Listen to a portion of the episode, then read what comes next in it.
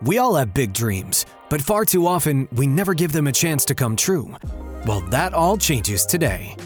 Welcome to Just Keep Learning, where we'll help you develop the right mindset, be more productive, and learn more effectively so you can accomplish anything. Here's your host, Justin at Just Tries. Our guest today has built and sold successful companies. He's also helped many other people build their own. He's an investor, entrepreneur, author, and teacher, and he's known for his ability to keep things simple while being thorough enough at the same time to create a successful business. We talked about content creation, relationships, entrepreneurship, and goal setting. And we took a deeper dive into the specific steps that we can take to build our own business and be confident that it will succeed. It was really a masterclass in going from idea to validation while making sure that you aren't surprised by challenges such as your finances. Please welcome to interview 49, Brandon White. So, first off, I just want to say thank you because I know the decision to take time out of your day when you're a busy person with a lot going on and you have your own goals to create something like this with me is just something that I, I can't say in words really how much I truly do appreciate. So I really just want to say thank you. And the first question that I like to ask people is the sort of deep, like, who are you question, but in a way that allows you to define yourself for our audience. Because a lot of times online, when people are writing articles about us, doing intros that I can look up and stuff like that, or even your about page, it can be tough to get that kind of spoken version of how you see yourself showing up in the online space and the work that you're currently doing. So I just love to ask you if you were to come in and guest speak for me to, let's say, a high school business class, and you were given the opportunity to introduce yourself, what would you say?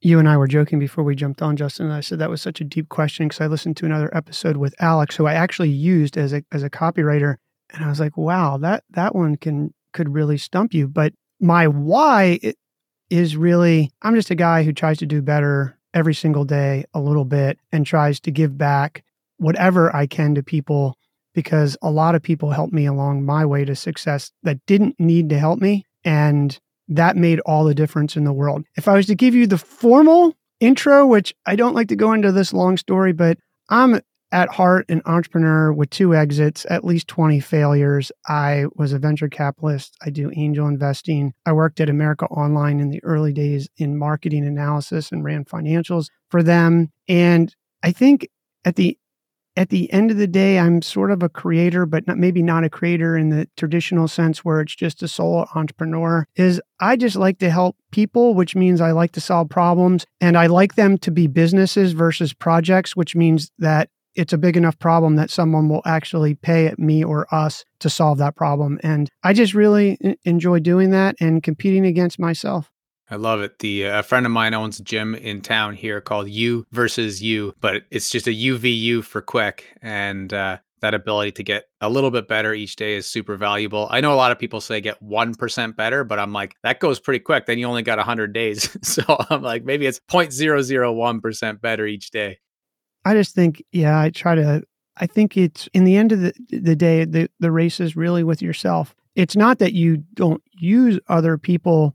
The way that I see it is you use other people to show what is possible. And it's um it's like Bannister story broke the 4 minute mile and within 45 days I think six or seven other people had broken it but up until 1950 whatever 2 or 4 whatever it was nobody had broken it in in all of human civilization. And then all of a sudden within 45 days there's like a handful and more. And it just it was exponential at that point that everybody could break the 4 minute mile. So it's one of those things where you can use these other people who may be I don't want to say ahead but maybe further along their journey where your goal is set. And it can show that it is possible. And then all you have to ask yourself is why not me?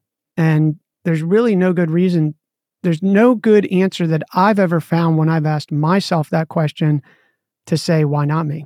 Yeah, I filmed a, a, commercial with some youth when uh, I was teaching. It was actually an eighth grade English class. And as a project, we basically built a nonprofit. And the nonprofit was like the book Chicken Soup for the Soul. And we would get people to submit writing on youth mental health. And our tagline was, Why not? And it was around any of these challenging questions we have in life that the question we shouldn't be asking is why. We should be asking, Why not? So that certainly hits deep to home. When you you mentioned the Bannister thing and breaking that barrier, I see that a lot in the creator economy as well. And I was just recently listening to a podcast about Deestroying is his name, and he's one of the biggest football, NFL football, American football content creators, and he's now partnering with the NFL, XFL, all these people. You know, you have Jake Paul partnering with boxing and UFC. You have so many different examples, but somebody kind of came along and tipped that first thing, and now you see so many successful content creators. The reason I bring that up though is I'm interested in how you said about the fact that you're kind of a creator. You know, I know that that you create a lot for Twitter. I know you have a podcast, and I know that you have a business background. So,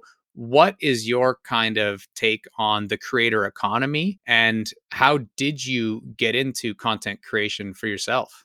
Well, maybe I should start where I got into content creation, and then and then that journey really has defined what how I see the quote unquote creator economy. So I may be older than a lot of your listeners. Uh, hopefully, the Neutrogena face cream and sunscreen has kept my youth. But I started on the internet in 1996 and I had this novel idea to put a magazine on the internet. And the truth is, is that I'm a fisherman and I fished and I went to a small I have a undergraduate degree from Washington College in Maryland. I have a master's degree from there as well. And I have an MBA from UNC Chapel Hill and I've done some postgraduate work at a school out here in Northern California, but we lived on the water actually and we lived on a creek off the Chesapeake Bay and I fished all the time and when I went back to get my I quite candidly I was pretty lost after college. I told everybody I was going to become a lawyer because as soon as you say that Justin everybody shuts up right? But I had no idea. I I have dyslexia, don't test well. I'm a National Honor Society student, graduated second in my class in high school with the Governor's Award, who gets under a thousand on an SAT, but can be an you know National Honor Society the whole time. So, and I was president of the Psi Chi National Honor Society for psychology during my undergraduate and graduate degree. So it was one of those one of those things where I I'm fishing I decide that I want to build a magazine because in the 90s, the only thing internet really was America Online, CompuServe, and some other things that were novel but not commercial. And we played around with the internet in the early 90s and middle 90s during college. But I actually went to a printer and realized that the $800 that I had in my all of my savings. This is like my total money, $800, which I still have a picture of that savings account. We used to keep, we used to write our savings account totals in a a little book, almost mm-hmm. like a passport, and the lady at the bank or man at the bank would total it for you. And I only had $800 and the printer's like, that, that isn't going to work. So I thought about the internet and I was like, well, why don't we just put a magazine on the internet? I got a second job. I hired what I thought was the smartest person in the computing lab, which I had been hanging out there because I'd been teaching myself. I had coded on basic code on on a Commodore VIC 20 and Commodore 64 for those who are older who remember that. And I was like, let's just put a magazine on the internet. And we did that. It used to be called Vertical Networks. And then I realized that the internet offered the opportunity. This sounds trivial now, but it was novel back then that why wouldn't the users just leave the content? I, I don't need professional fishermen. Certainly, professional fishermen and writers would be helpful to attract attention. But what I realized, Justin, was was that that wasn't the real attraction. The real attraction is is that people wanted to catch more fish and they wanted to catch fish consistently and some of them wanted to catch big fish. And if you could teach someone that, then that was the gold. I mean, yes, there were celebrities and things like that. So I did that. We built a message board. I faked it for a long time. I was like 10 people on there. I would answer my own questions. I had books and I would go through these long things. And even to this day, on a two sided marketplace, that's sort of how forums, if you will, are still created to this day. I used to hang out in AOL chat rooms. My wife and I, we would write down their handle on legal pads and then we would quote unquote email them. It's now called spam. But back then, when you would send people messages very targeted because they were in that chat room and they had seen me with my AOL email address, they actually write back and say thank you. They were like, thank you so much. This is like the best thing, yada, yada. And we did that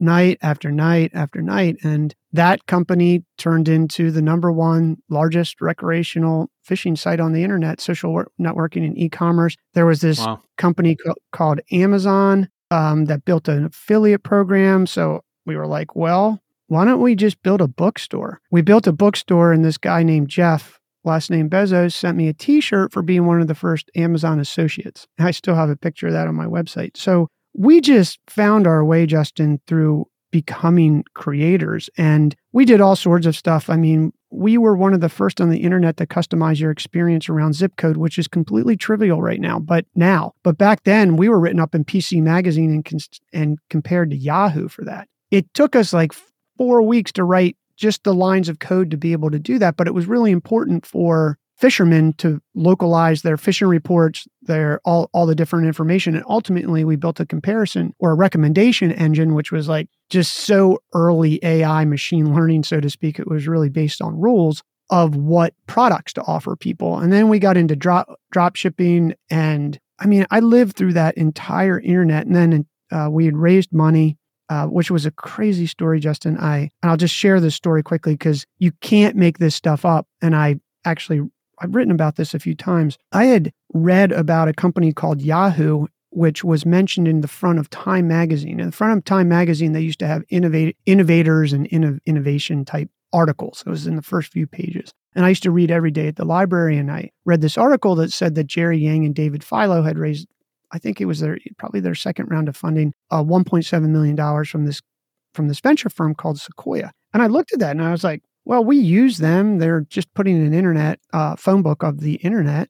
Sequoia should invest in us. Fishing's a big market. It's got 50 million anglers at the time. It's 34 billion dollar market. So I wrote the I wrote a business plan. I got a book from Barnes and Noble. It took me as long to read the book as it did to do the business plan. Wrote the business plan and sent it to Mike Moritz, who is a partner at Sequoia, thinking that that's how you raise money and that's how you do it. Needless to say, he didn't get back to me, but I did write an alumni in my alumni magazine and told him what we were doing. And he actually got back to us, has lunch with a guy comes back and says, Hey, I think you should meet this guy. He's a fisherman and he uses your site and he's from a, a, pretty famous venture firm in Silicon Valley. At the time, I was living in Maryland on the Maryland's Eastern Shore, which is like nowhere land. Beautiful place, but it's not near any major city. I mean, it's near Baltimore, but it's an hour. It's just like, you know, still country. Yeah. So I get an email. I was like, Yeah, tell him I'm interested in talking with him. And he, like three hours later, I get an email. Hey, this is Tom. You might know me. I'm from, I just retired from Sequoia. We've done companies like Cisco, Apple, um, Yahoo, and some others. I use your site and I'd like to see you. Now, you can imagine, Justin, that I'm living in a house that my wife and I scraped every last cent, every last cent to get to put a down payment to buy a $108,000 house that's 1,400 square feet in Easton, Maryland. And like, we're eating tuna fish and I mean, we're having fun. We're, we're very young in our 20s, but you know, to get an email like that. So I off the cuff right back. That's awesome. So glad to meet you. I'd love to see you. Here's a copy of our business plan. Here's my address. If you want to come see me, I'm here tomorrow. He writes back, okay, well, I'll be there. Next morning, knock on the door, hmm. literally. And um, I said some stuff, and he's like, well, let's go to your office. I was like, okay. So I just started walking upstairs because that's where the office was. And you could see this look on his face, Justin, like, you know, that look where it's almost sheer disappointment, confusion, and like, and then you feel this all of a sudden you feel yourself start to get hot because you don't know what you're going to, how you're going to handle this situation. But I just kept walking. He followed me up and he walks into the spare bedroom. And I can remember it like it was yesterday, Justin. And he, he looks around and he's like, looks at me straight in the eye and he says, Is this all you got? Hmm. And I was like, Hey, listen, I'm really sorry. You drove, he, at the time, he was living in DC because his, his kids were there. And I was like, Look, I'm really sorry. If you came here for more, the only thing we can do is like, we can go see my partner. He has a spare bedroom down the road. Um, but that's all we got. Thanks for coming out, basically, is what I was saying. Mm-hmm. He's like, calm down, kid. He's like, this is how we found Cisco. They were making routers in their living room. Mm. And I was like, oh, this is getting real. So we went to lunch. We did the business plan on the back of a placemat, literally. I was like, do you want to go fishing? He says, Yes. We go back. I hook up my boat, tow it to the boat ramp. We literally go fishing and catch a bunch of fish, have some fun. On the way home, he says to me, Well, how much money do you have? Because you, you guys looked way bigger. When I called, you have this elaborate answering machine and all this. I was like, Look, I honestly can't tell you. He said, Why is that? And I said, Well, we trade stocks to fund the company. Wow. And he's like, What? I was like, Yeah, we trade stocks. I mean, I used to have a second job to pay what I call my co founder at the time, but I quit that and we've been making my partner and I trade stocks and that's how we make money. So we could have 5,000 or we could have 30 today. I don't know. And he just shakes his head and goes back to doing something. I'm driving down a major highway at 60 miles an hour, pulling a 21 foot boat. So I'm not necessarily paying attention to what he's doing. And I see a check come over to me. He's like, let's go. And it was a check for $50,000. And that's literally how my life started. Stock market crashed. Long story short, bought the company back from the investors. I ran it as a side hustle, so to speak. I worked at AOL, I went to business school, uh, did some other things. And then I came back to it and said, I want to build this and sell it so that I can buy a house in California. I had a five year plan at year four, a public media company, which is still one of the top 10 most trafficked internet companies on the internet. They're public called VerticalScope, was doing a roll up strategy, which was my bet. I made a lot of mistakes during that process. Like I grew too fast. I didn't own my home market. I just, I made all novice mistakes, but I learned from them and I had that plan to sell it. And my plan wasn't to market it, sell it. My plan was just to make it the best fishing site for the region, which in my mind said if you make something that is very hard to replace, where the build cost is greater than the buy, then you're probably good. Someone is going to eventually knock. And they did. And I sold it and sold it on Wednesday and bought this house where I'm recording from, which I now built a recording studio here on Friday. So sold the company Wednesday, bought a house in Half Moon Bay, California Friday. And that's sort of my life. And that was my journey as a creator. I mean, I was podcasting in 1998. I podcast which was this novel idea. Again, I keep using these novel ideas because it's how I'm choking. But I was getting tired of writing 3,000 word fishing reports. Right. And I said, well, why can't I just record myself, put the audio file on a, back then it was flat file HTML. We did not have database driven websites and just let people download it. That was podcasting. And then Apple came along, I think in, you can correct me, 2002, 2003, but it was clunky. I still have a podcast. I'm actually relaunching it that I had used back then. We had so much duct tape, Justin, to do to just get an RSS feed. You know, the RSS feed standard was still in flux because in any standard you have so many people who are trying to agree of what, what that is and and that's how my life really progressed as a creator going back to that was a long-winded answer to your question i think for me the thing that i i admire about creators which is really very similar the same word as being a solopreneur is that it is very hard to be a single creator and scale to a bigger company. And what I found is that yes, like you can be wildly successful, and you know you've had some of those people on your show, and and I, I go back to Alex, the, one most recent episode I listened of yours. I mean, she is wildly successful, making a few hundred thousand dollars a year and a great life. The challenge with those businesses that I found, and why I say I'm a creator, but I I believe I think you need to build a brand more and a business around that brand, which means you're going to have people you're going to build a bigger company, mainly because it's just more sustainable and you can make more money doing it. And I think the risks as a single creator, first of all, there's only so many hours in the day. There's so many things, so many things you can do. And you're not, you don't have a force multiplier to your idea or what you're doing. And that's very hard to scale to an to a place where um, you know you can make seven figures I, I, look if you build an email newsletter which i'm like the biggest fan of and i have an email newsletter and you have 100 150 200000 people probably a different story mainly because you're just at a very large scale but to get there how are you going to get there and what does that brand look like long term so that was a fire hose answer to your question of how I got to be a creator and what I think of creators. Yeah, I love it though. I really appreciate the backstory and the insights because, again, and you know, as a podcaster, a lot of the things we can get by looking at someone's blog or watching a YouTube video, but these sorts of elaborated actual background information is something that's so hard to get, which is why I love the medium of podcasting as much as I kids scroll through Instagram or YouTube shorts or TikToks and you know capture some really powerful one-liners and quotes and these kinds of things, I find it really valuable to go into those stories. So thank you for doing that. I'm really excited to get into the business stuff because I know that's a big part of your expertise and one of the things that you love teaching. And a question that I always ask is if you could teach one thing, what would it be? And so we'll definitely get into there really soon. I just, before I forget, I want to ask one other thing about you mentioned the fact that you said you were going to be a lawyer because it would shut people up. And so, you know, that could be parents, it could be teachers, it could be friends, it could be kind of our own mind, maybe sometimes. But in terms of that, I do see that a lot with youth. They're only looking for things that are in the college manuals that they could apply for, when in reality, they know in their heart what they would like to do.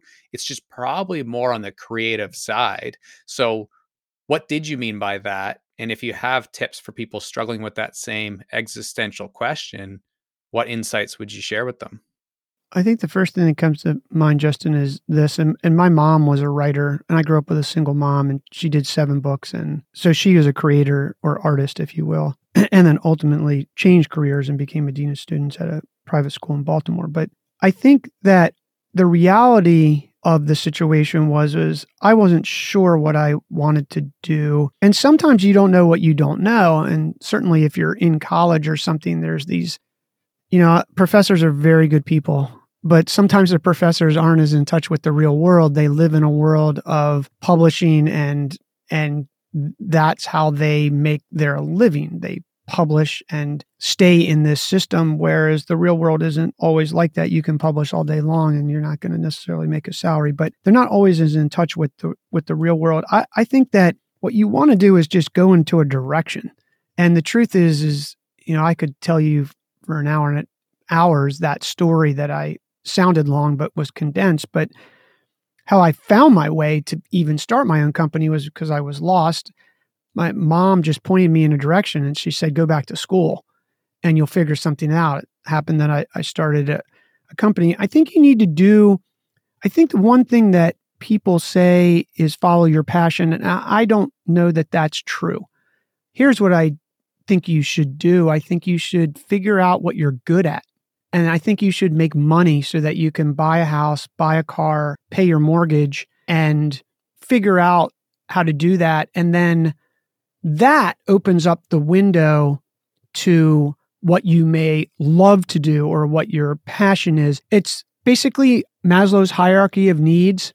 Take care of yourself. You're going to need a roof, right? You're going to need food. You're probably going to need, you don't need, but having a loving relationship is always useful. And take care of those things. And in order to take care of those things, whether we like it or not, you need money. And money's not an evil thing. Society, not just now, but has in many ways has made e- money have a negative context. I think money is the most positive thing that is out there. It opens the door to allow you to do a lot of things, including your passion. But the fact of the matter, what they don't teach in school, and I'm eventually going to write a book on this. I started it when I my master's a long time ago, but I never finished it. Is what they don't teach you is is that in order to buy an, eh, a $200,000 home, 300,000, 400,000, if you want a million, there's a consequence to that, which means you're going to need a down payment, usually at least 20% to qualify, a credit score of at least 700 plus, and your mortgage is going to be a few thousand dollars. So I tend to be more practical in that sense to say, how am I going to do that? Now, I'll be honest, I didn't necessarily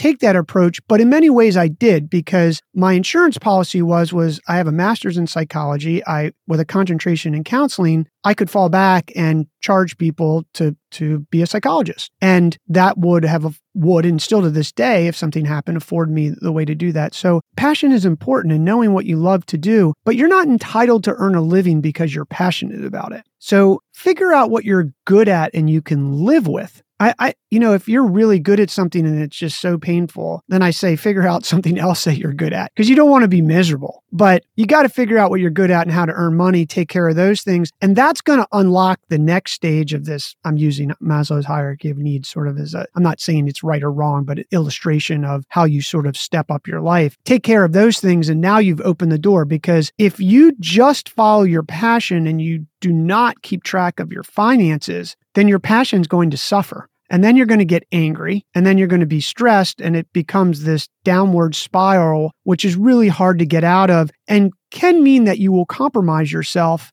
I, I, don't mean illegally, but you'll start having to compromise yourself to to make ends meet, and it's just really tough. So that's that would be my approach. I'm not not here to quash anybody's dreams or anything like that, but just figure out a path to get there. Yes, there are always examples of these of these people who did you know ha- were lucky or you know you make your own luck but sort of had this they, they didn't do that and they got there. But those are several standard deviations from the norm. And you know not everybody is feels good about publishing their their story of failure. And, and that's how you're going to be i think successful. I mean in many ways i was really lucky to have a career that allowed me to go fishing all the time. But to be honest with you it also ruined my passion i have not fished for my own self since the day I sold that company, which was over the first company I've sold, which is over a decade ago.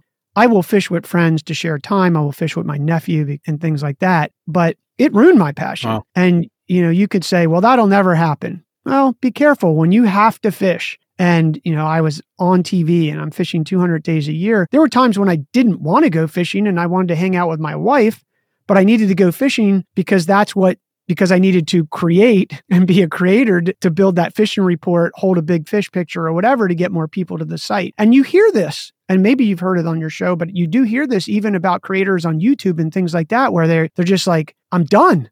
I'm burned out. And that can happen. So to have the luxury of having something you're good at to pay the bills and get the type of lifestyle you want, and then be able to participate in your passion because you can afford it, that might be the, I'm not saying it's right or wrong, but in my experience, that might be the standard that you're really looking to achieve. And it's interesting that you say that about the creator burnout because for me, I've had a lot of really reputable, amazing, like I'm so grateful and thankful to be even slightly connected to these people who are really successful creators, kind of give me ideas a number of times where I agree that those types of things could probably be more successful or scale this brand more quickly. But the two things that I don't sacrifice is basically my intrinsic values in terms of like you say, what I can sustain, and then also my family. And so when I do actually put those two things first, then it can be hard to necessarily take as many fast steps, but I'm okay with doing the patient version and, and it's well worth it. You know, for me personally, I know that that debate of do you burn the boats or do you stick with a job and then get a side hustle and then scale up on the side or somewhere in the middle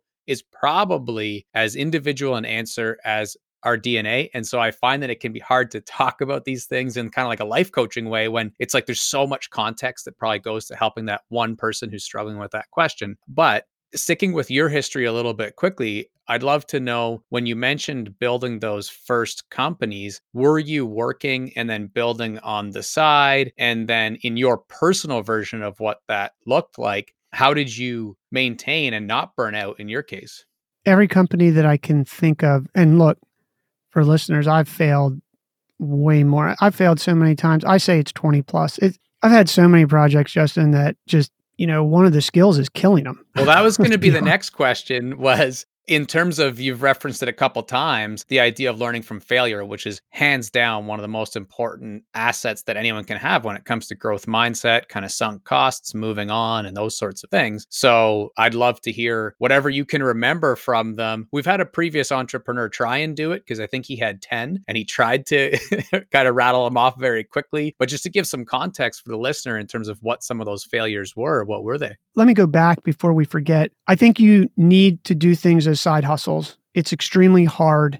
And if you do burn the boats, then you better build a business plan, which will segue into what we're going to get into because I, would love to drop that for your listeners just as a as a plan, but or something they can take away from this is the first thing that I do, Justin, someone comes to me and they're like, Hey, I have this idea because I get approached a lot from angel investing or just advice. And, you know, I'm thinking about quitting my job. And my next question has nothing to do with their business. In fact, I don't want to hear another thing about their business. Usually what happens is is that we turn over the placemat or the napkin and I say, "Tell me what your burn rate is." And burn rate for those meaning How much money does it cost you for rent? How much is it food? How much is your car? How much is your insurance? Like I can tell you right now, not to the cent, but to the dollar, pretty close of what my wife and I's burn rate is that it costs us to live minimum. That's pre-tax and post-tax. Living in California, you sort of think about it that way. Um, Here too. And and then at the end, I say, how much money do you have in your savings account? And all we're going to do is we're going to take that number and we're going to divide it by your burn rate because that's how many months you have. And if you don't have 18 months of runway, you should not burn the boats. Nothing happens as fast. You know this. Justin, from everything in your life. And listeners know this nothing happens as fast as you want it to happen. Sorry. Yeah. You know, how old is Facebook? How old is Amazon? How old is Apple? How old is Google? How old are these great companies that, how old's Patagonia Clothing Company? I mean, we can go down the list here. These companies are decades old. I mean, decades old. In fact, even AOL was 10 years in the making before they even got anywhere. Yeah, that I know you're going to have tons of more valuable input throughout the episode too. I just wanted to quickly interject because that may be the most powerful point throughout, even with all the wisdom that's yet to come. Because when you said that, you know, the listeners know this, I don't think they necessarily do. I think part of the thing about this show is that a lot of people haven't tried starting a business yet, right? They haven't tried starting a YouTube channel, etc. And um, Ramit Sethi, who's obviously does a lot of financial literacy work too and has his new show, I'll Teach You to Be Rich on Netflix. I was listening to a podcast with him the other day, and it was incredible to hear him talk about the fact he's been building that business for like 25 years. And everyone sees the Netflix show, so they see overnight success and that classic top of the iceberg but they don't see underneath the water and i just i just quickly want to bring that up because a lot of people see the youtubers see the fact that some people scale quickly and and probably think for them that they could too, you know? So I think that's just such an important point. One of the things I think that is really important is to know the story behind the story. Look, you can buy followers, you can buy listeners, you can buy all these things. What I don't look at, I'm not is interested in their followers. I'm not interested in all that. What I'm interested in is what their P&L looks like, their profit and loss statement. Because at the end of the day, look, if you want to be famous and popular, that's one thing. I personally would rather have money and no one know me. Somewhere in the middle is probably the, the right thing. So, what is perceived as fast growth? I mean, Mr. Beast, didn't he like the biggest guy on YouTube? And how long's he been at it? I don't, that wasn't an overnight success. A few hundred videos. Was, I, I mean, Joe Rogan, how long? Joe Rogan's been around for 15 years, I think. I may be exaggerating a little bit, but it is a long time. If you're listening to this, it doesn't happen as planned. I'm not bragging. I'm a very, very good builder, especially of software applications and things like that. Like I understand it, I know it, I've been through it, I've made so many mistakes. I am building one right now that has taken four months longer than what it planned. We were supposed to be done with a Google security audit for this file finder company that I have, and we might wrap up today. Actually, we sent the the email to the auditors to take a look. So nothing's ever going to go as fast and it's always going to be more expensive than what you think. I'm not saying that some people don't hit it on the mark, but it is like one in millions. So don't plan on that. Plan for the worst. And if it goes better, then God bless you. Like at least you've planned for that. If you have if you don't have 18 months of money and it takes 12, it only takes 12, great, you got six months worth of extra money. But if it takes 24 and you only have 18, then now you're in panic mode, so to speak. So I think you really got to plan that it's not going to happen. And if it does, then great, God bless you. You know, you're winning. But over time, it, it just doesn't. One of the first failures I'll tell you about, and not failures, just didn't happen, is I actually that story I told you where I did sell it, I actually had to close it down in 2001 completely. It, it filed for bankruptcy because the dot com crashed. What happened was, in, you know, the, everybody thought the internet was going away. The investors went away. And at the time, we were in a lawsuit and it was just a big mess. And I bought it back from the investors. So there's an example it didn't work. I've had my brother and I started a fishing clothing company. The brand is still around, but it hasn't worked. It just takes a really long time to build a brand. We found out. We then went and we built 12 brands on a t shirt company, and 11 of them didn't work, but one did. My brother still runs it as one of his brands. I've tried software applications. I tried to go back and build a search engine, which was done by hand because I think there's a lot of flaws with algorithms. And I know that because I'm really good at SEO and, and that company that we built, that fishing company, I didn't advertise. We had $550,000 worth of free organic traffic a month and it was all built on SEO. So so I thought you could build it by hand like the old days of Yahoo and some other DMOZ. I think it was not DMOZ. I forget what it was called. It didn't work. Like I couldn't scale it. It was going to cost too much money, so we killed it. Um I don't know. My list of there's so many things I've tried that didn't work that I even forget them. But the graveyard is long and you just have to figure out quickly are are they going to make money? You may keep some of them as projects or as hobbies, but you do have to distinguish at some point because otherwise they're just going to suck your time and money and at the end of the day you can make more money Justin, but what you can never get back and you realize this as you get older is you can't get your time back. As you get older, if you're if you're 20, every year is only 1/20th of your life. It's a lot right? If you, when you're 30, it's only 130th. So now the years start to get smaller, 140th, 150th. And all of a sudden, before you know it, years and time are going by like this. And you realize that your most valuable currency is time. So you've got to, in my mind, have a real business plan. And most people do not build real business plans. They, they simply do not do it. They think it's in their head. They think they know the math and then they go try it. And you know you could i've killed more ideas probably on the business plan stage specifically in the financial models before they even saw the light of day because the economics were just not going to work. Yeah, I'm really excited to talk about that because I think that's somewhere that a lot of people stop short. Well, even creators who are in the quote unquote business guru space will create and they'll show people how to start business plans, but they really don't get into the nitty gritty of financial models, probably because they've never done them or they certainly haven't done them to the expert mastery level. And if they have, they've only done it once and maybe they got a, maybe they did get a little bit more luck on their side in terms of whatever they did succeed with. And now they're kind of preaching from a mountaintop. Uh, so it'd be good to head into that area of building business plans and really bringing a lot of that value you do. Just quickly, I just want to say how special it is to hear that you work with your brother. And also, when you were talking about how short life can be, I actually had to bury my brothers at 32 and 34 years old. Um, lost both my brothers already in our 30s. And it's one of those things where we had some ideas and some plans of things that we would like to do. One was a big time gamer. And so we talked about doing things kind of like Space Station Gaming did. And he was really, really good in the world of Madden and stuff like that. And then the other one was really big into uh, writing and wanted to write novels and books for kids. And we had, all, you know, it was always like, oh, well, when we get the time, we can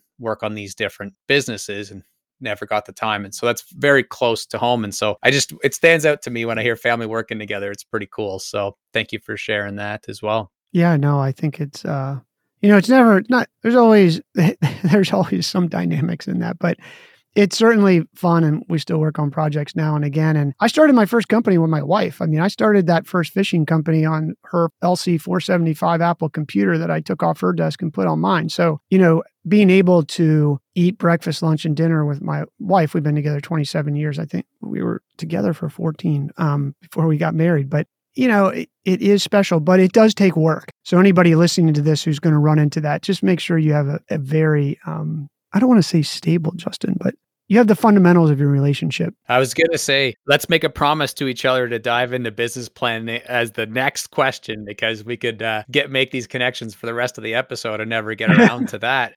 However, yep. I, I did want to ask quickly, like, and I ask as a personal uh, question as well, and a lot of other people listening that we pull family members into sometimes as we start to grow a little bit. And I do know that my wife would like to do more and more for this podcast and the things that we're working on because she doesn't, I would love for her to do her own side hustle if she wanted to, but she really doesn't want to. She wants to work on this. It's just what she's more interested in. And so I was about to say, what are some insights that you mm-hmm. learned from doing that? I'm sure it wasn't always easy, or at least you maybe had some systems in place. Well, my wife is also a support. She doesn't want to be out front. She always has helped with the back end. She has a she does have a degree in HR, which has greatly helped along the way. And she's really good with the books, which has greatly helped. So I think it's just defining what everybody's role is. In your wife, in yours case, it sounds like it's pretty natural. In my wife, in my case, it was always natural as well. Where the tough part comes is when you need something and uh, you're not demanding it, but you can't say it how I would say it to. I have an extraordinary operations lady, uh, super duper EA, who's worked with me for over nine years, and um, you know, I can I, I can be more direct with Gia and and just say, hey, Gia, I need that tomorrow. Whereas, you know, sometimes there's other things happen in your house, especially, you know, you have kids or it, it, just life happens. And when you say, Hey, I need that tomorrow, might not always go over as well. So you, you do have to figure that out and you have to manage that. But I think the figuring that out and putting forth the effort to manage that outweighs not having to do it. Because if you're not working with your significant other on a daily basis, you're spending a lot of time away from one another. And you know, I mean, some people like that. You know, that's fine. Relationships, there's no book you could write on relationship. The only thing I would say that would be a, an absolute must for any relationship in my mind that's worked for us and what I've seen. And I, I think I get to comment on somewhat on it, Justin, having a master's degree in psychology with a Duke concentration in counseling, is a relationship should be something in addition to your already existing life. And I almost think that's your significant other, and maybe any partnerships or friends you have. And the reason I say that is because if you're not dialed in yourself and you don't have an existing life, then codependency and a lot of unhealthy things happen. And it's not about not being able to rely on one another or not not leaning on people when you need them. That's not what I'm saying, but if you do not have your own self together, then it very quickly can become into this codependent relationship. And that just spirals out of control. So for anybody listening who's younger or, you know, looking at relationship, just really figure that out. And relationships, I'll tell you, I think I'm an expert after 27 years. They are work. You know, there's physical attraction. That's quite honestly easy. Like that's not hard. That's built in us. It's primal it living together sometimes i joke i'm like i'm not really sure men and women are are you know in that type of uh, in that relationship are are meant to be with one another. I don't even know if you're with someone of your same sex if you're meant to do that. I i think you know cohabitating with people is an interesting thing we could do a whole podcast on but if you're stable in your own life then you're not you're each of you don't have a hole that feel like can create some insecurities and things like that and i just think that that at the core is what you have to have to have a stable relationship. As it relates to how all the other relationships how you how you organize it like there's no right answer man. There's are you happy? And if you are then then you are success. Yeah those are two things i certainly learned the hard way in terms of relationships both you know like you said being able to be solid on our own. As miley cyrus said i could buy myself flowers and uh, that kind of thing like being able to take care of yourself, but then it actually opens yourself up. It's the whole idea I feel like that people say taking care of yourself is not selfish, you know, and I share that the foundation of health, whether it's spiritual, mental, physical, is so important to take care of. I, I actually have a, a pyramid that I'll, I'll draw for people when I'm coaching or helping them out. And I always put that at the bottom of it. And then relationships to immediate family and relationships to friends and colleagues and partners right on top of that, you know, prior to, uh, to work and and side hustle or passion. But all those things are somewhat symbiotic. But point being, I do feel like that taking care of ourselves is the the most important. And then uh, the idea of communication and all these things are, are super helpful. I appreciate that, like I said, on a personal level, but also because it will help a lot of people as they venture into the world of their first relationships and, you know, should I get engaged to this person or should we move in together? All those kinds of questions. I feel like we do expect that it's supposed to be sparks or those kinds of things. And I certainly didn't plan to get on the topic of love in this episode, but that's what's so great about these shows. I, I think it's probably fundamentally the most important thing to being a creator, business person, or anything, because what's not often talked about, Justin, is your most valuable team member is your significant other. Like, make no mistake. Yes, your engineer or your copywriter or your marketer or your coach, whatever is important. But without a stable home life, it's just not going to work. It's just not going to work. I, you know, I see a lot of fail, not failures. I see a lot of not successes, not because the idea wasn't good or something like that. It's because they're, they, they don't have their stuff in, at, you know, at home in order and it takes work. I mean, and I I think to go like a few things that you said are really important. Moving in together before you figure it out.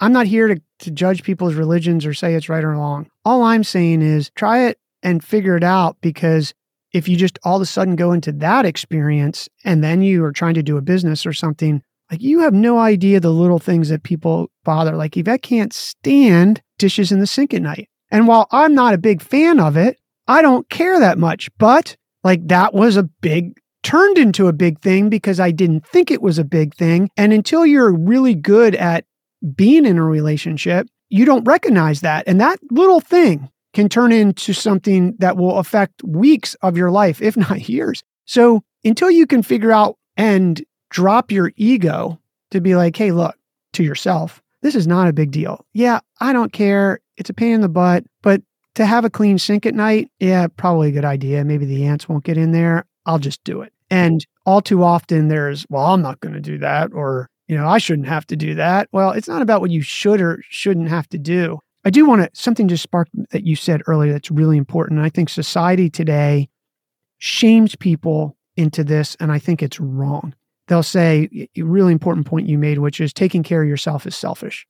No, it is not selfish. In fact, you can't be selfless without being selfish to take care of yourself so that you can actually help other people. And what often happens is, is that people will overcompensate and help everyone else but themselves. And society says, well, Justin, if you know that's really selfish, you're going to the gym an hour a day and you're not spending it with your kids.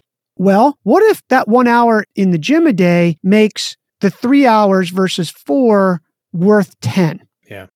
But I find it really interesting, Justin, that that people who are doing better, so to speak, than others don't criticize those below them.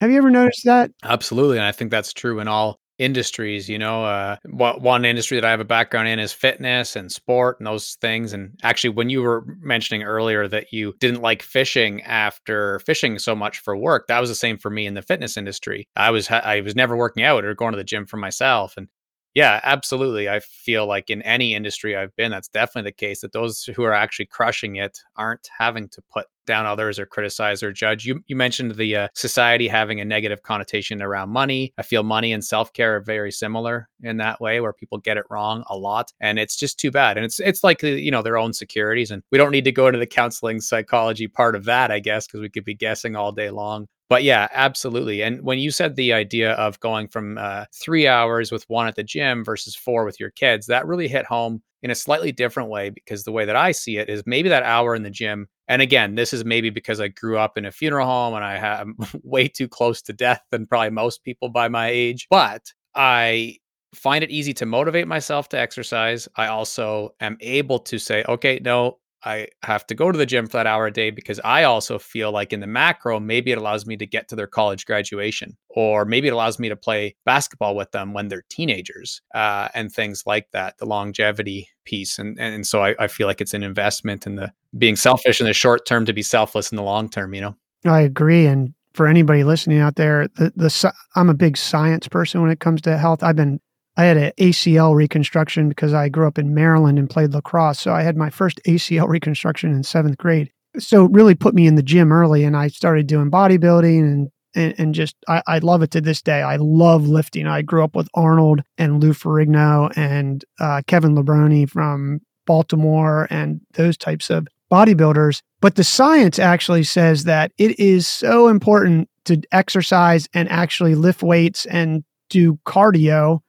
uh, especially lifting weights early in your life. So if you decide to do it in your 40s or 50s, it's not that that's going to hurt you, it's that the benefit having done it earlier carries with you your entire life. So I, I, think those things are important. I think it cuts down on stress. It can improve your relationship. We're talking about relationships. It can improve your relationship. It can improve those hours that can make those hours better because you're you're not wound as tight or whatever. I mean, you know, life has anxiety. So it, it can really help reduce that sort of stuff. So I think it's really vitally important. And I think you've got to take care of yourself and you're not being selfish. You're actually allowing yourself to be able to help people better because otherwise you're just never going to have your stuff together and you're just going to be a mess. I mean, everybody who's listening to this can think of at least one person in their life who they know. That was really cool how you just brought that up about the idea of it being an investment and almost as though it has compound interest, because I had just said that it's similar to money to me, the idea of self care. And so there's another example. Uh, you know, if you get into more financial literacy when you're 18 versus 38, it's going to have a much exponential impact. So I guess let's assume that we have the foundation in place, our self care is taken care of, our relationships are good to go. And then we're thinking we want to go start a business. Where do we begin. So we are going to run out of time, but I'm going to do the best I can because the selfless self promotion is is that I used to teach a course that taught everybody how to do a business plan in 13 slides. And I did that because everyone would come to me, ask how to build a business plan. I kept repeating myself, so I did this thing where I recorded myself and put it on a blog.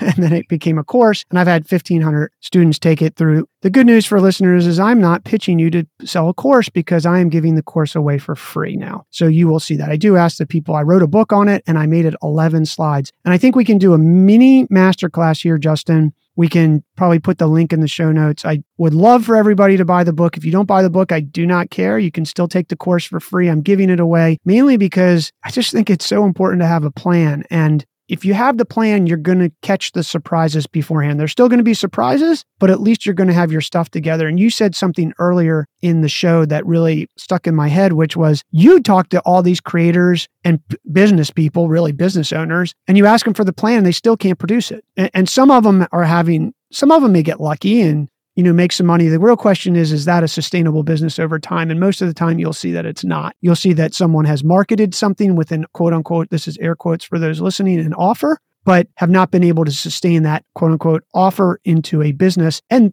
that's interesting, but it's like you're on this on this Ferris wheel of having to come up with offers all the time and offers all the time. And that's really tough. So if you build a business plan, so I will go over the 11 slides. We'll put a link in the show notes and I, I'll, you can put my email address if anybody or, or I'm on Twitter if anybody wants to do that. Cause I really am anybody who is willing to work to do it, I'm willing to help.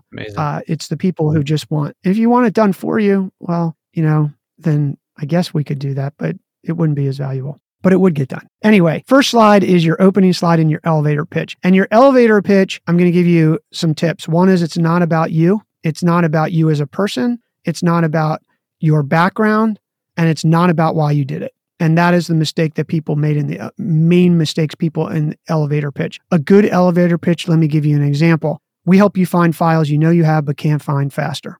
That's a good elevator pitch and I'm patting myself on the back because that is the elevator pitch for File Finder, which we did. And by the way, that took about 12 to 14 months to get right. If you noticed, I never said my name, I never said my background, and I never said why I did it. You only get permission to do that in your elevator pitch after you give the pitch. And Justin, you might say, well, that sounds interesting. How did you come up with that idea? And then you only get about 30 seconds to tell that story. because at the end of the day, the elevator pitch is about solving someone's problem.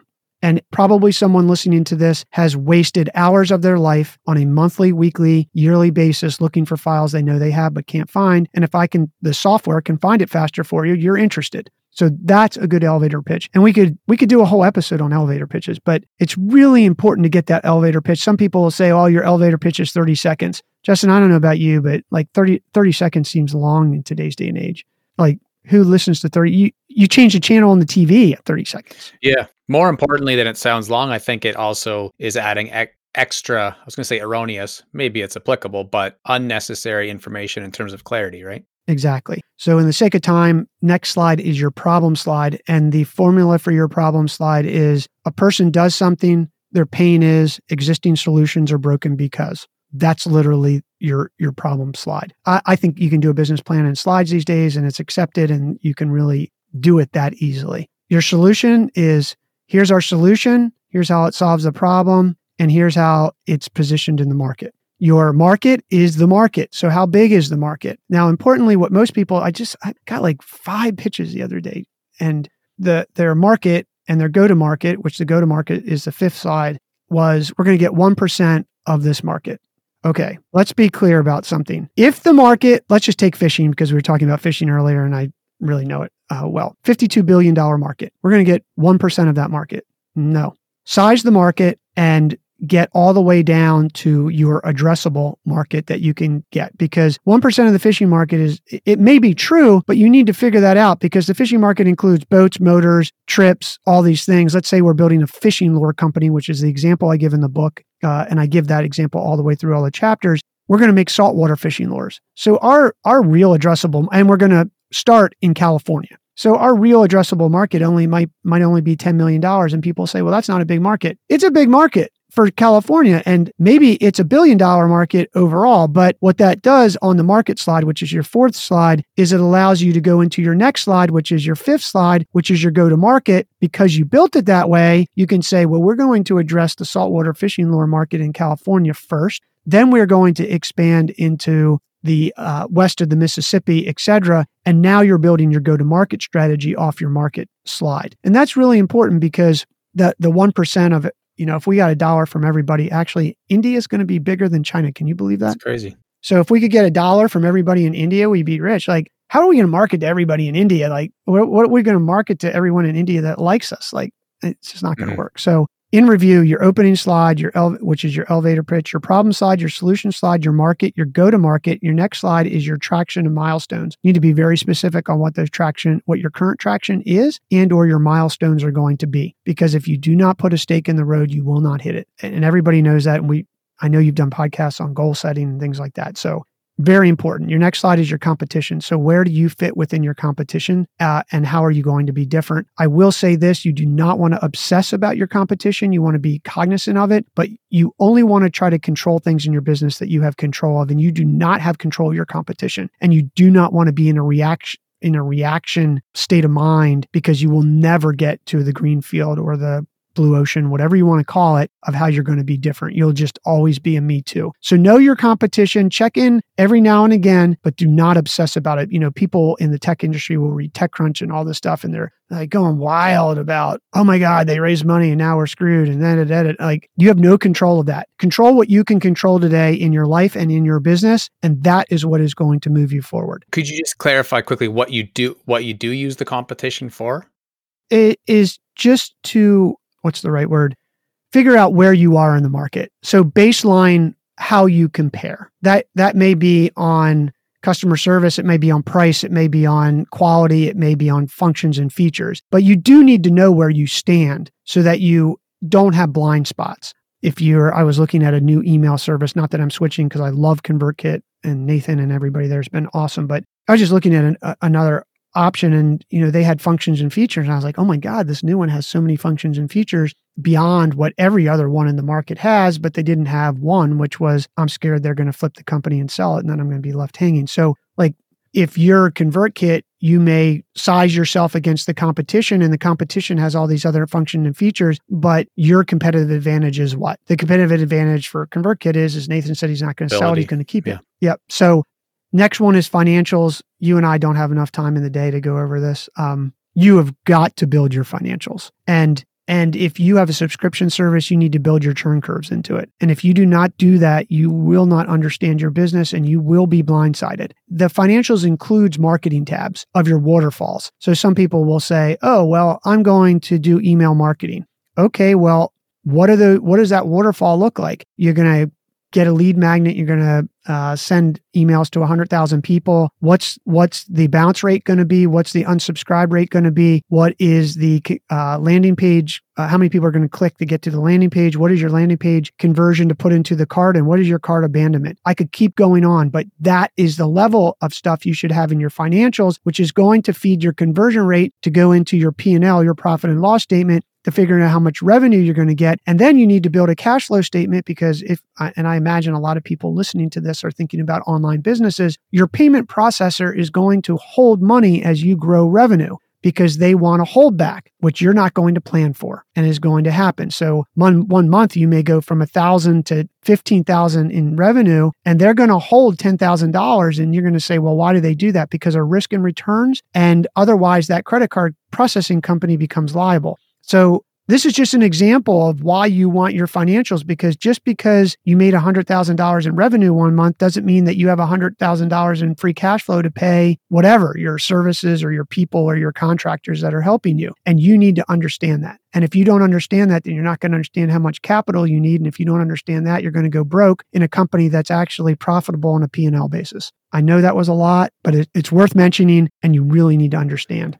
It's it's great. I mean, it's it's so valuable. Like you said, this could, and this often comes up on this show. When I was asking Alex, and I know you referenced her earlier about freelancing. When I was asking Buster Shear about content creation, it's like we could create a four-year daily high school that answers these questions. We could create, you know, a ten-week course. We could write a book and in this case, we're doing a hour to hour and a half podcast. It's like I know it's going to be short, and that's just the nature of what we're dealing with right now. We'll have to maybe run it back in the future, but I do think it's worth, like you said, elaborating quickly. And one of the things that I want to make sure that I touch on before we go too far down the kind of concluding of the slides is uh, well, there's actually two things, but I'll ask the, the first one in terms of I, I know you're an expert, so it kind of rattles off quickly, but somebody trying to come up with that clarity of what the problem and solution is you mentioned uh, returns. So I think a lot of people would think, oh, e commerce. You mentioned uh, membership sites. You know, throughout the episode, we've talked about email newsletter. Uh, when somebody says, to you, you know, Brandon, I want to start a business, but they don't really even know what they want to start. What are just some ways that you kind of help them come up with the, that problem solution slide that you mentioned? Well, I mean, first, I think you just need to brainstorm and, and figure out. I like services businesses to start because they're profitable. And as long as you're a little bit better than someone else, you're an expert. So, you know, that's where I push people. And from there, generate some revenue and whatever that is. I mean, you could, uh, in your case, you can teach people how to lift correctly. You could be a trainer. I mean, there's all sorts of things that, that you could do. If you're a fitness person and, you know, I say, well, just get on YouTube with your phone and start reviewing products and get an affiliate link to that. Like,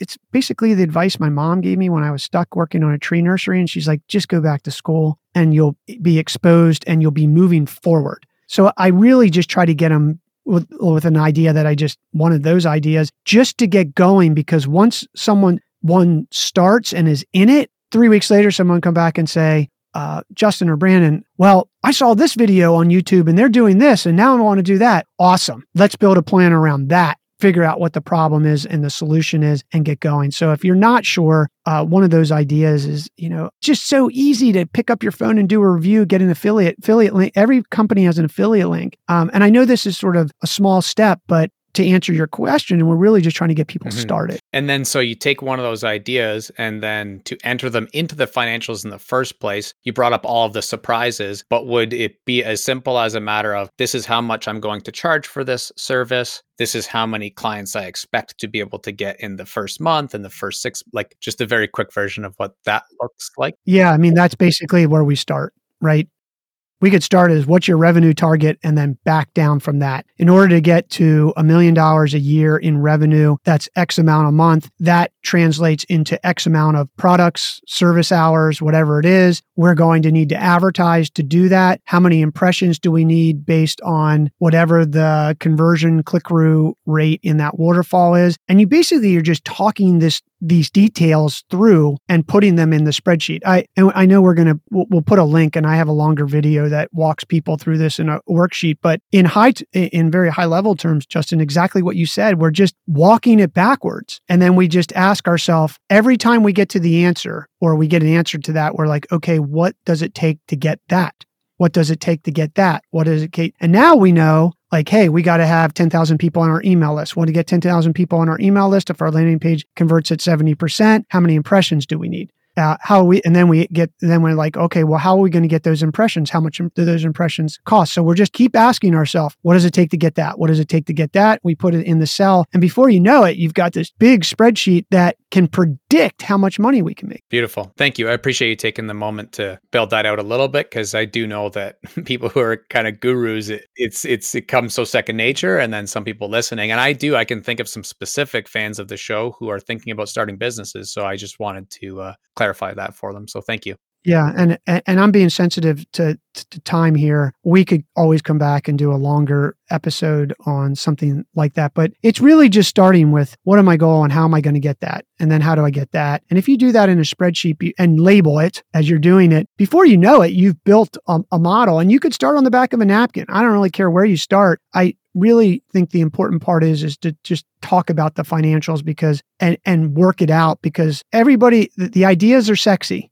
the implementation is not as sexy, but as important. Well, how about and what about I know questions that FAQs, let's suppose that I can hear the audience wondering as they're walking down the street. How do you know what to charge? Well, then you, you that came from slide number seven, which was the competition slide. If you're if you're gauging your competition in that market. What I've tried to do with this formula for the business plan, Justin, is to make it so easy and quick that you can get to these answers quick without having to do a ton of research. If you were, um, I'm making this up, but if you were a hair salon and you wanted to, to, or a barber and you wanted to do that, how, what would I do? I would go to Google Maps. I would find, I'd put in barber or hair salon. They would all pop up. I would get all their websites. I would click on them and then I would go look at the prices and then I would put them in a spreadsheet and then I would see where I'm going to fit. And then I, wh- where the market is. And then I would go back and figure out, okay, well, what's it going to cost me to build that? How much are my supplies going to be and how much can I make based on that? Amazing. I know we're running tight on time, so I'm going to fly through these next three slides and uh,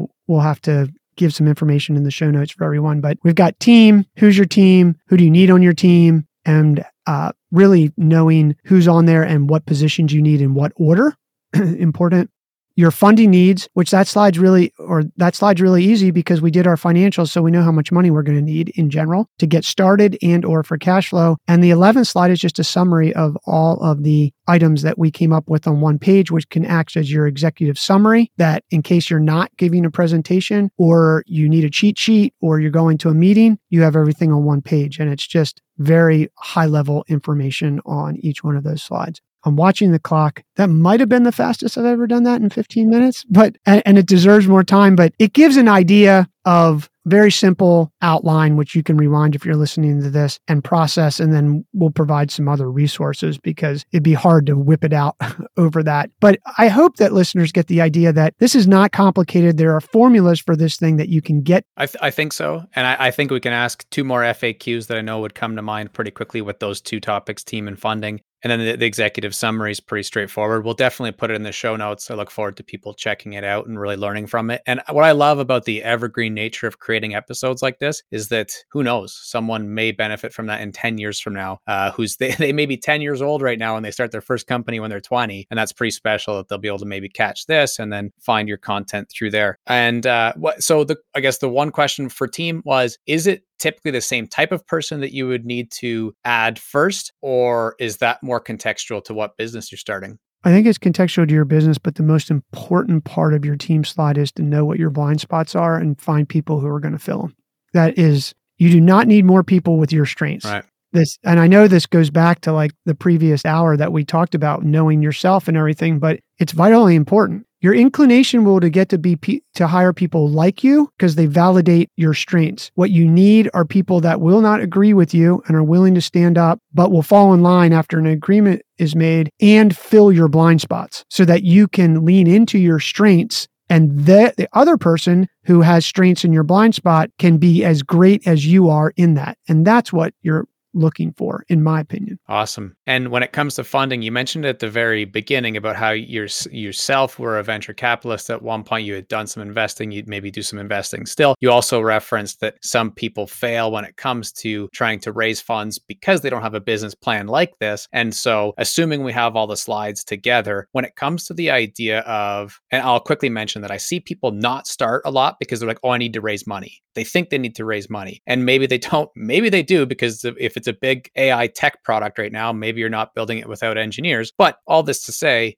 when it comes to bootstrapping versus going out and raising a bunch of funds before you build something, what's your wisdom with respect to that? First thing is there's always ways to figure out how you don't need money. I know I'm an investor in a company called Modern Picnic. Ali made this purse that is a it is a cooler and it looks really cool so that women people can bring their lunch in something that's not a brown bag and it looks fashionable. She had no money and she built it out of cardboard and found her way. So like don't tell me you can't figure out a way to bootstrap something and just be creative. Second of all, not all businesses are investable, not especially for creators. They don't have exits. And you have to understand an investor is investing to make money for their people who are their investors and or themselves in, in an individual investor. And just because an investor doesn't invest, investors' model, especially venture capitalists, is basically one in 10 makes their fund, maybe two. So the fact that someone said no doesn't mean that it's a bad idea because they get it wrong a lot. So it might actually be a positive thing. And your business might not just be big enough to be invested And I, I was in a, a venture capitalist office and they said, well, we only think your business is worth a few hundred million. It doesn't work. And, you know, I was like, well, thank you for the compliment. This is like the best news I had. I'm really sad you can't invest, but good news is we've got a real business here. So you're not in, you're not entitled to be in have an investment because you have an idea. And in today's day and age, my best advice is you're going to need to have traction. People with ideas are not getting funded, especially if they don't have a track record. If you're an entrepreneur who has a few exits, yeah, somebody's going to make a bet on you who's made money on you before, maybe. But ideas are just a dime a dozen, man. Like the, the, it's not the idea, it's the execution of the idea that matters. So hopefully that lends some advice to be able to do that. And you're going to need a business plan. Yeah. And the financials are going to be wrong. And someone's going to say, Well, I don't know how much money I'm going to make, Brandon. And it's not about being right or wrong. It's about do you understand the dynamics of your business and how are you thinking about it is what the investor is looking for. And where do you fall on the idea of building a business to sell, to exit, what that's kind of your vision, your goal, or in the middle, building a business to have investors while still uh, being able to use that investment to grow your business or just building it for lifestyle because you like you said it's never investable. You're keeping it for yourself forever. How do you help people struggling with that question? Uh, i don't think you should ever build something to sell it. I think you should build something that is buyable which means that your books are in order. You have all of your things done correctly so someone can buy it. What I believe is that if you build a good business that is profitable and growing and solves real problems, you don't have to shop it. Someone is going to come and try to right. buy it. And that's uh, that was the shift in mindset that I did when someone bought my first company was I was like, "Oh, I can you know, I really did build it genuinely. I didn't even know what I was doing. But eventually, at some point in that, I was like, oh, we can flip this and make a lot of money. And then at the end, I said, well, that's a big risk. Let's just build something great that's so good that someone's going to want to buy it, somehow fit in their strategy, and people will come. Doing a lifestyle business is a great business. Throwing off cash and being able to invest that cash in other businesses and investments is is like such a great business. So, you know, if you can build one of those things, but I really highly discourage you to just decide that you're going to build it and flip it. Do you hear about those? Yeah, are the stories as real as what you hear? Probably not. And even if they are, it's like one in a million. Build something real because if you miss that window and that flip opportunity or whatever that is, you're back to zero. So build something great, makes money, solves problems, is growing, and someone will knock on your door. I think that's a great mic drop esque moment. I always ask themed questions and, and we'll rattle those off quickly. Before I do, though, uh, is there anything with respect to this stuff? I know that we will have to do another episode on something. You mentioned your passion for newsletters as an example. It'd be cool to talk about that for a long time or any of these topics. We didn't get into AI or Web3. Like, you know, sky's the limit when it comes to collaborating and creating together. So uh, we'll definitely have to do something again in the future. But is there anything with respect to all this that you'd hate to wrap today without having mentioned or that we might have left out or I think we we dr- we planted enough seeds to come back and do so many episodes. I think the the main thing is just have a plan and remember that ideas are great, but you've got to turn them into something. It, the idea is not worth really anything until you execute on it. And having said that, why not you? Right. Love it. And so the theme questions one is what's one thing that you yourself are learning right now? Uh, actually, I started surfing. It's been a humbling experience. That sounds fun.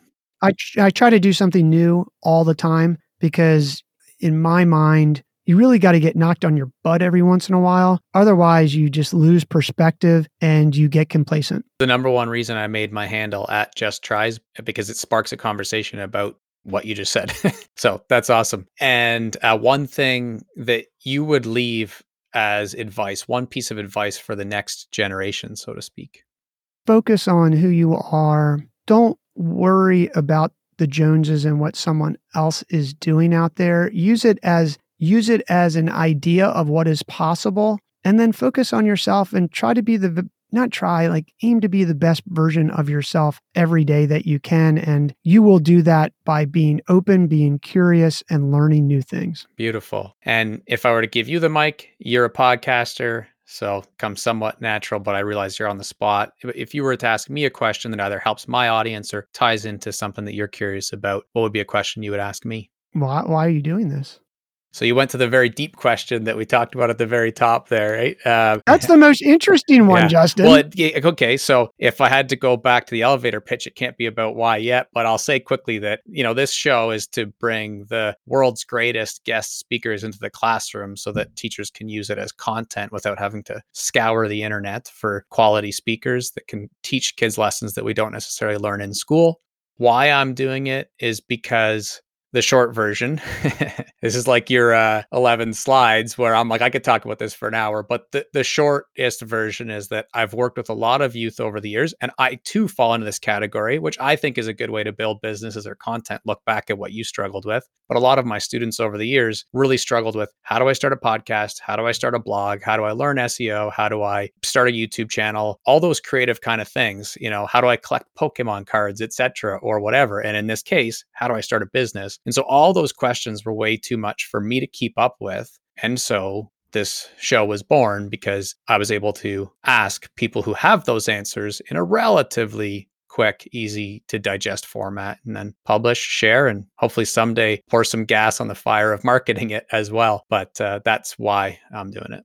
Well, I appreciate you sharing that. It's the most interesting question, right? I mean, any anything else is just not as good. Yeah, and w- what I left out very quickly that I'll add is that for me as a teen too, and the teens that I work with, is because I really feel that whether it's unicorn space, meaning like pure hobby, or it's monetizable business, when we are pursuing things that give us intrinsic joy, that our anxiety and depression are all much better for it. And that's something that I struggled with. All the youth I work with, because I work specifically in mental health institutions, struggle with that. And when they're painting, if that's what they love, they just feel better. So that that's the real reason trying to unlock that is kind of the the deeper why, I suppose. This has been amazing. I do have to run. I know you got to run. Our time is limited, but I do look forward to doing a, a, next episode. It's been really special creating with you. The final question is where people could find you if they want to support your work. I think the best place is just at my website. I have everything listed there. You can just go to Brandon, B R A N D O N, C as in Charlie White.com. That's BrandonCWhite.com. My real email address is on there. I answer back, and you can find all the work that I've referenced here and more that we haven't talked about, and it's uh, central to everything. That's awesome. I hope people will check it out. We'll definitely put in the show notes the slides and the course that you mentioned that people used to pay for and now is free, and I think that'll bring a ton of value for people. That that's the third reason about this show. There's so much snake oil out there that the idea of bringing on people who aren't that and uh, really bringing on people who have solid values, who are doing things for great reasons that almost make you wonder why people are doing the things they are because they're so generous. That's the other part. And so, thank you for doing this episode, but also sharing that resource. And until next time, I just want to say thank you one last time. Yeah, Justin, thank you so much for having me on the show. It's been a real pleasure. Of course. Look forward to doing it again. JKL listeners, thank you so much for being here. I believe greatly in having the courage to speak our goals out into the universe. And so, one of my challenging goals is to help millions of people achieve their own dreams with this show. So, please do continue to pass it along to people that you think could benefit Thank you to our guest today, Brandon. He does such an incredible job paying attention to details, but still having fun when it comes to building a company or testing ideas and projects. Please do check out his website, book, and content. And as always, we love getting your DMs or comments about the show. If you have any input on guests or topics, please don't be shy, just let us know. Until the next episode, all the best, and remember just keep learning. You're one step closer to making your big dreams come true, but there's plenty more where that came from. Be sure to subscribe to the podcast so you never miss an episode, and if you know anyone who might love the show, send them a link. We'll see you next time on Just Keep Learning with Justin at Just Tries.